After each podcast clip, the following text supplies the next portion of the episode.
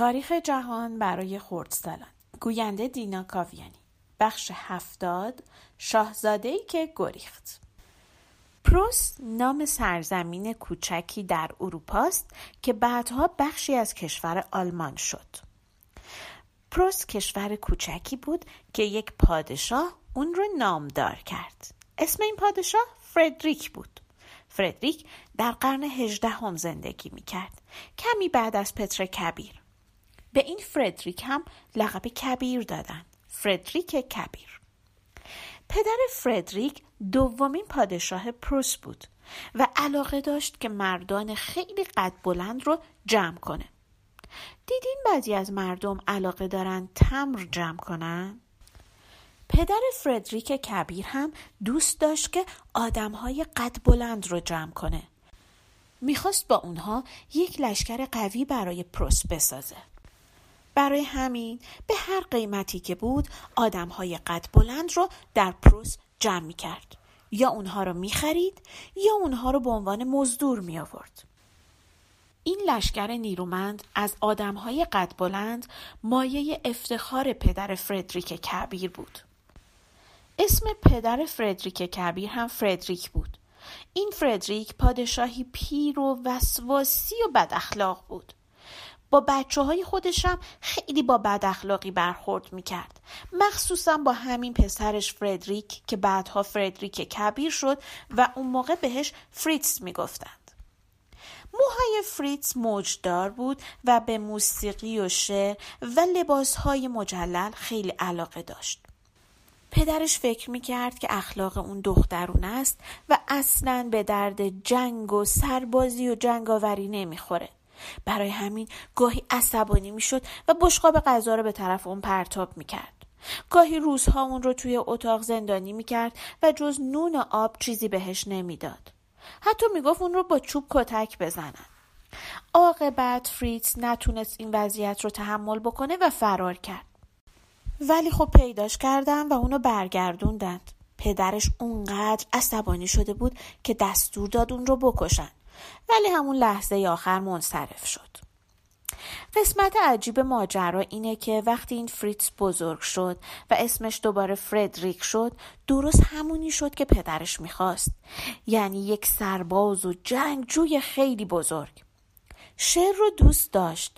حتی گاهی سعی می‌کرد شعر بگه. موسیقی رو دوست داشت و خیلی خوب فلوت می‌زد. ولی بیشتر از هر چیز دیگه ای دوست داشت که کشورش در اروپا مهم بشه. هیچ هم براش مهم نبود که از چه راهی به این خواستش برسه. در این زمان اتریش همسایه کشور پروس بود و زنی بر اتریش فرمان روایی می کرد به اسم ماری ترز. تقریبا همزمان با فردریک اون هم امپراتور اتریش شده بود. بعضی از مردم فکر می‌کردن که اینکه یک زنی فرمان روا باشه اصلا خوب نیست. با این حال پدر فردریک قول داده بود که کاری به کار ماریترز نداشته باشه و با اون نجنگه. ولی وقتی فردریک پادشاه شد دلش خواست که بخشی از خاک اتریش رو به خاک پروس اضافه بکنه. اصلا هم به این فکر نکرد که پدرش به ماریترز قول داده که با اون نجنگه. برای همین شروع کرد به جنگیدن با اتریش.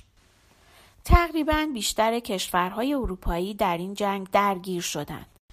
ادهی به طرفداری از ماریترز و ادهی به طرفداری از فردریک. دست آخر فردریک در این جنگ پیروز شد و بخشی از خاک اتریش رو گرفت. ماریترز اصلا راضی نبود و می‌خواست اون بخش رو دوباره به اتریش برگردونه. برای همین آرام و پنهانی شروع کرد تا خودش رو برای جنگ با فردریک آماده کنه. حتی با بعضی از کشورها صحبت کرد که به اون کمک کنن. ولی فردریک از قضیه آگاه شد و ناگهان دوباره به اتریش حمله کرد. این بار جنگ هفت سال طول کشید. فردریک هم همچنان می جنگید تا عاقبت اتریش شکست خورد و فردریک به مراد دلش رسید. یعنی کشور کوچیک پروس رو نیرومندترین کشور اروپایی کرد. اون بخشی از خاک اتریش رو هم که گرفته بود نگه داشت و دیگه پس نداد. شاید اگر فردریک یک پادشاه عادی بود ماریترز بر اون پیروز می‌شد. ولی فردریک عادی نبود. یکی از زیرکترین سرداران جهان بود. جالبه بدونین که این جنگ های هفت ساله فقط در اروپا نبود. در آمریکا هم مردم به جون هم افتاده بودند در این جنگ انگلستان از فردریک حمایت می کرد و فرانسه از ماریترس. مهاجران انگلیسی و فرانسوی هم که در آمریکا بودند به طرفداری از کشوراشون افتادن به جون هم. دست آخر هم مهاجران انگلیسی برنده شدند شاید به همین خاطر باشه که الان زبون آمریکایی یا انگلیسیه. فکرشو بکنین اگر اون موقع فرانسوی ها پیروز می شدن شاید الان آمریکایی به جای اینکه انگلیسی حرف بزنن فرانسوی حرف می زدن. فردریک هم مثل خیلی از پادشاهایی که تا الان داستانشون رو شنیدین برای اینکه کشورهای دیگر رو به چنگ بیاره از دروغ و فریب و نیرنگ ابایی نداشت. برای رسیدن به مقصودش هر کاری رو انجام می‌داد و اصلا براش مهم نبود این کار درسته یا نه.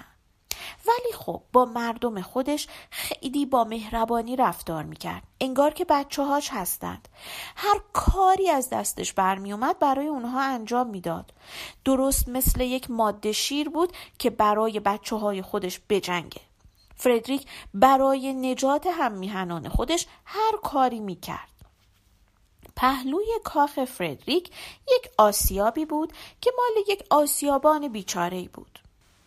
یه کمی با خودتون فکر کنید. فکر کنید یک قصر خیلی زیبا و بزرگ هست بعد کنارش یک آسیاب خرابه کوچولو. خیلی قشنگ که نیست. فردریک دلش می‌خواست که این آسیاب رو بخره خرابش بکنه تا نمای قصرش قشنگتر بشه. اما آسیابان حاضر نبود که آسیابش رو بفروشه. فردریک پیشنهاد پول خیلی زیادی رو به اون کرد ولی اون قبول نکرد. شاید اگه پادشاه دیگه غیر از فردریک بود به زور اون آسیاب رو می‌گرفت و خراب می‌کرد. ولی فردریک گفت نه دلش نمی‌خواد آسیابش رو به من بفروشه پس همونجوری بمونه. هنوز که هنوزه اگر به دیدن قصر فردریک برین می‌بینین که یک آسیاب خرابه کنار قصر وجود داره. فردریک با اینکه آلمانی بود از زبان آلمانی خوشش نمیآمد. فکر می‌کرد که زبان آلمانی زبان افراد بی سواد و تربیت نشده است. خودش به زبان فرانسه حرف می‌زد و چیز مینوشت. فقط وقتی سر و کارش با آدمهایی بود که فرانسه بلد نبودن با اونها به زبان آلمانی حرف می‌زد. الان ما در سال 1750 میلادی هستیم.